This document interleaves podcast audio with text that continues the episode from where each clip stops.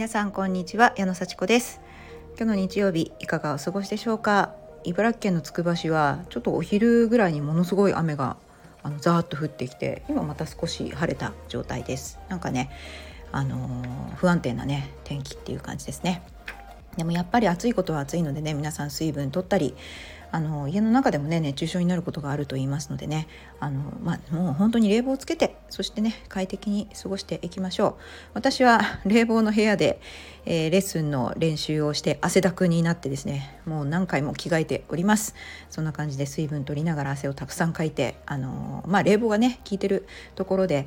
過ごせる幸せをね味わっております。本当にその環境に感謝をして生きております。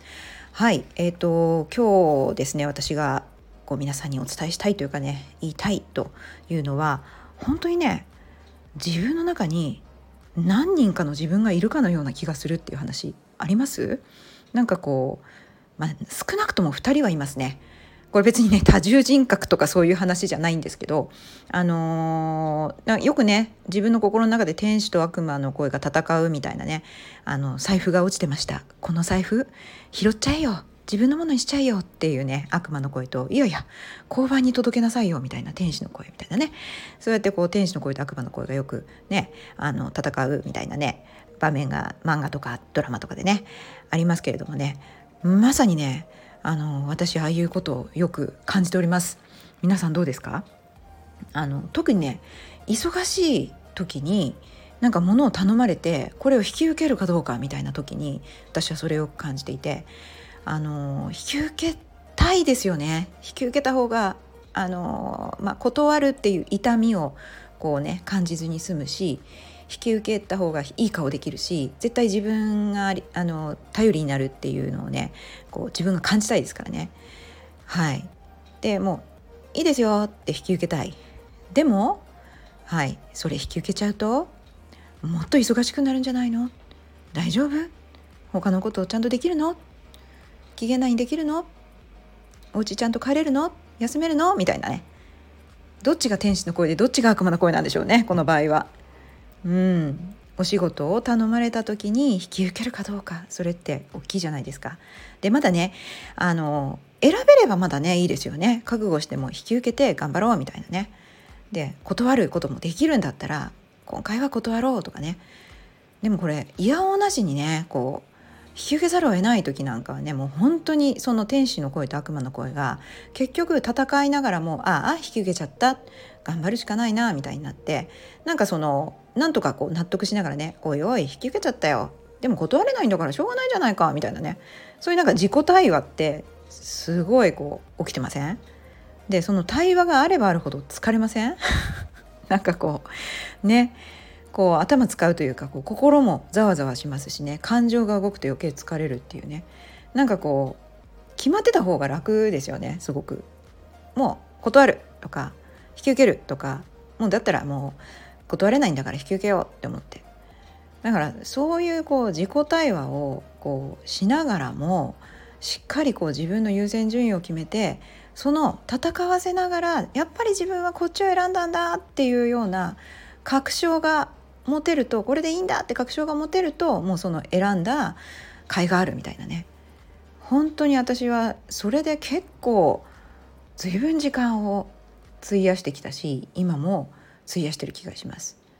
で組織でね働いてる時ってなんかそれ締め切りが絶対あるし、ちょこちょこ聞かれるじゃないですか。あの話どうなったとか、結局引き受けてくれるのとか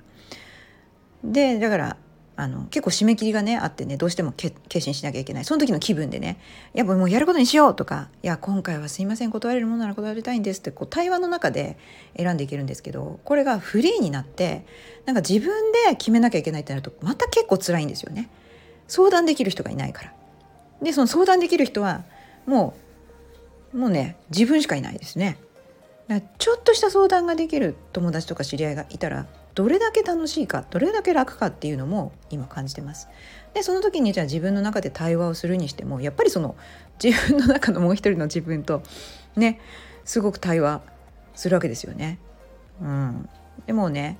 もう結局は引き受けたいと思ったらやればいいんだよみたいな。だってそれが自分の大事な部分じゃなかったっけ？それなんか自分がこう意義をこう感じてやってたことでしょ。いやでも忙しくなるよ、まあまあだったら何かを減らせばとか、他のことで優先度低いもの減らせば、まあ減らすか、でもなこれもなやりたいことだからなみたいな。でそうなるとやっぱり優先度の話になって、上からやっていくと下のものはもう抜け落ちていく、それはしょうがないみたいな感じで、いろんなね対話と優先度とその急ぎのね、まあ重要性なのかな、そんな感じになっていきませんでしょうか。私は本当にその対話を、するのはねちょっと苦しい、結構苦しい。だからいつも空いてて引き受けられるようにしといた方がなんか気持ちがいいですけど、やっぱりやりたいことが多くなってくるとそう簡単には引き受けられなくなる。その時に何を引き受けて何は断るかっていう基準は、やっぱり自分の幸せにどれだけ寄与するか、その幸せにも健康、ね、人間関係、自己成長自尊心、ね、そして仕事、経済、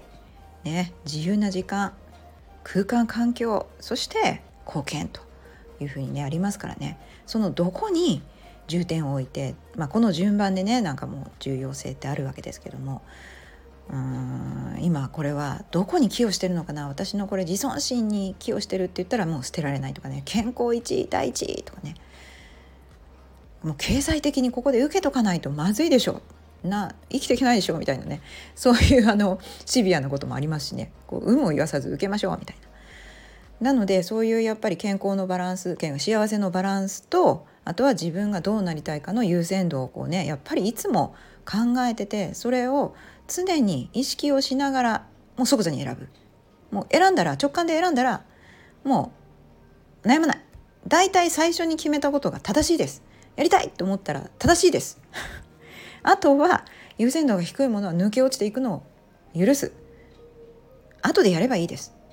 今はちょっと置いといて、やめるわけじゃなくて今はちょっとお休みしといてまた後でやればいいです、そしたら絶対また浮上してきます。そんな感じで私は自分の中の自分と優先度とバランス感覚で選んでます。結構こう要素が多いですね。要素が多いからあんまり悩まずにパッとやりたいっていう常に考えてればどれが優先するか分かるんですよね。そうで一回決めたらあまり変えない、そんな感じでやってます。皆さんどうでしょうか。自分の中の自分との付き合い方っていうのも大事ですよね。それじゃあまた。